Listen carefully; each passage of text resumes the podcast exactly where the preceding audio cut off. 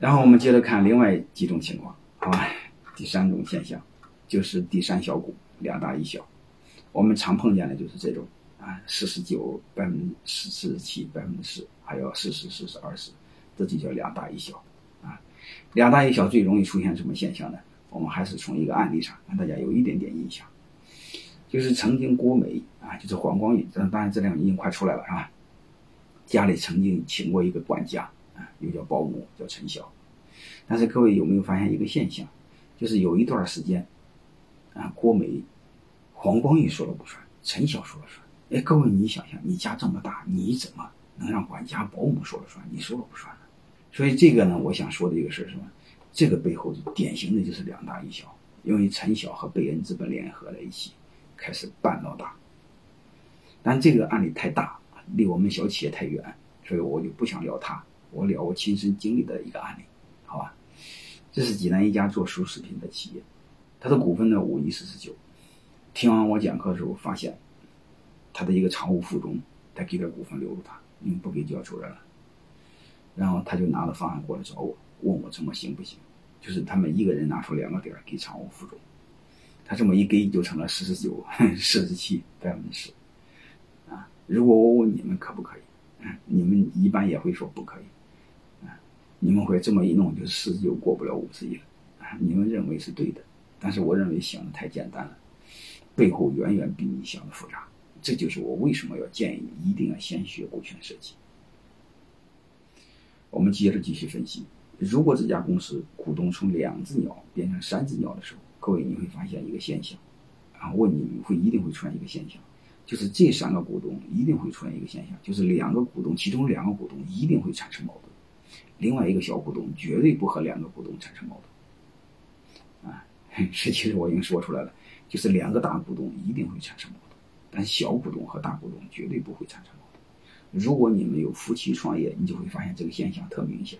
就是你夫妻俩天天狗咬狗，你会发现你的高管绝对不和你吵架，你让他干啥他就干啥。所以在这种现象中，你会发现就出现一个可怕的问题出来了，就是当两个老大都想说了算的时候，你会发现谁决定你老大说了算？小股东决定老大说了算。所以你会发现这家公司的控制权实际是在哪？谁手里呢？在小股东手里。所以这个现象非常悲哀，小股东掌握了这家公司的控制权。当然，这是理论上的推理啊，现实中有吗？现实中有，现实中现象多吗？多，只要敢这么分，非常悲哀。现实中就有一家这么样的企业，所以两个大股东都想说了算，最终谁都说了不算。他不让你说了，最后两个人没办法了，让小股东当了董事长。你说悲哀不悲？所以这是一种很悲哀的一种现象啊。当然，最好我们要规避这种现象，叫两个大一小。啊这种背后呢，还会出现一种情况，出现什么情况呢？就是大家看到的一个现象，啊，你说我没事啊，我的股份是百分之九十八、九十九，嗯，他只有百分之一和二，嗯，没事儿这种结果是不可以的。为什么？因为你忘了一个事儿，背后也有潜在的风险。除非你敢肯定，你夫妻俩关系很好，而且你一个人说了算。不然背后也和这刚才这个一样，存在致命的风险。为什么会是这样？你比如你们两个，假设你九十八，另外一个人百分之二，是不是很正常一个现象？但是各位，你忘了一个现象，什么现象呢？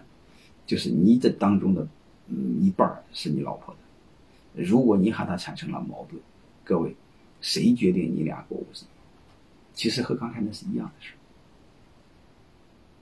啊。当然，如果这个伙计和你俩关系都一般，还好说。就怕的是什么？就怕的是这个现象。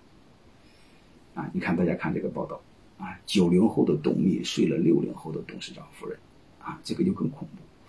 啊，大家知道，上市公司包括新三板公司啊，它的高管都是有股份的，啊，董秘属于高管，排位还排在总裁前头。